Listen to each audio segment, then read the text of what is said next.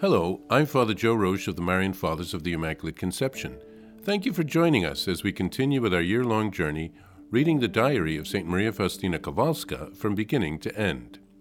Today we have a letter from St. Faustina to Father Andrasz from May of 1933. Vilnius, 25th of May, 1933. Jesus, Mary, and Joseph.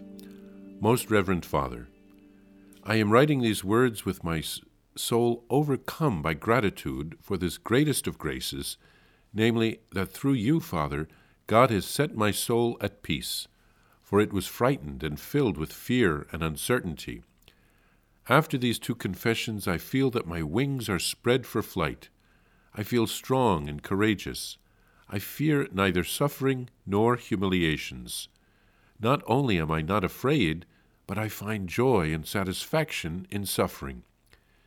Since I was passing through Czestochowa, I asked our Mother General for permission to stop at least for one day in Czestochowa, so as to thank the Blessed Mother for many graces.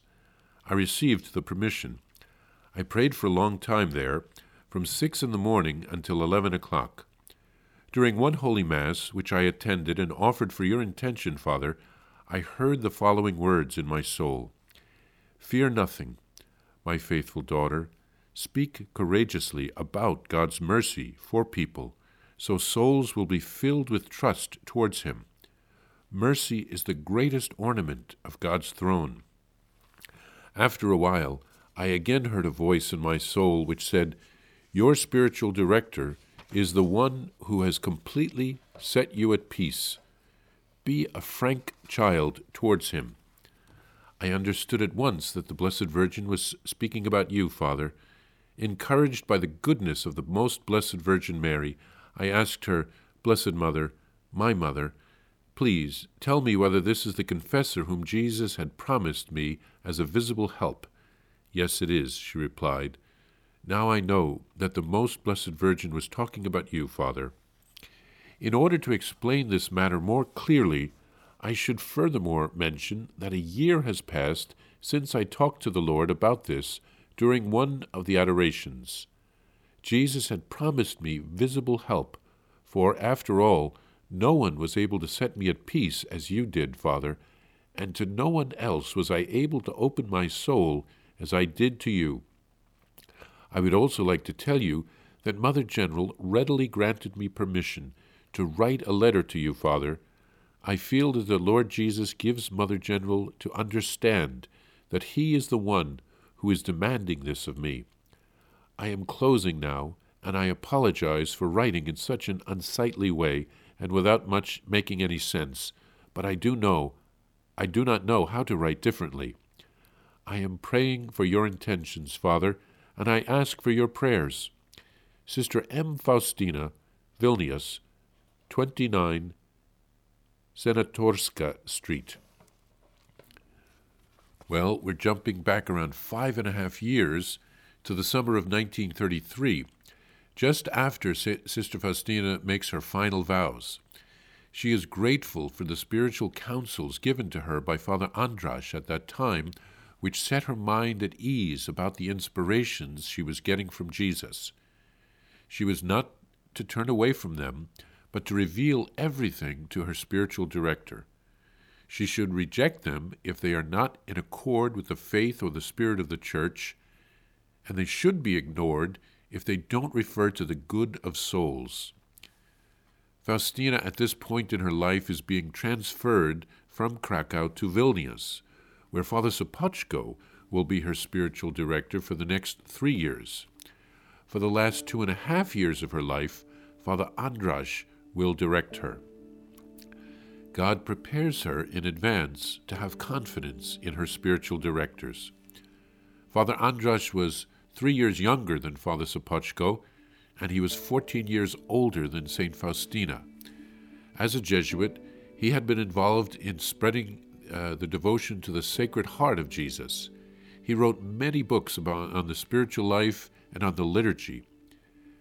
From 1942 to 1945, during the Second World War, he stayed in Łagiewniki, the convent where St. Faustina had died. He devoted himself to the apostolate of the Divine Mercy, from the end of the Second World War until his death on February 1st, 1963. He's buried in the Jesuit tomb in Krakow. While he was living in the Sisters' Convent in Łagiewniki during World War II, Father Andrasz began conducting services and giving sermons on the Divine Mercy there. Later, other priests from Krakow also celebrated services there on the Divine Mercy, and among them was a young priest from the Archdiocese uh, named Karol Wojtyła, who would, of course, later become St. John Paul II. He would canonize St. Faustina and beatify Father Sopoćko. Well, Father Andrasz was a very holy priest. He was an apostle of the Divine Mercy. Let's pray for his eternal rest and ask for his intercession.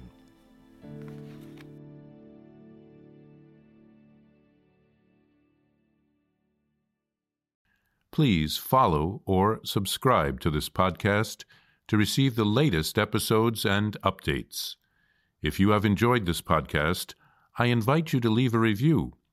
Reviews greatly improve our podcast ranking and will help other people throughout the world find St. Faustina's diary in a year. Remember, Jesus promised St. Faustina in diary number 1075 souls who spread the honor of divine mercy are protected by God like an infant by a gentle mother. Please help us spread the message of divine mercy. Thank you, and God bless you.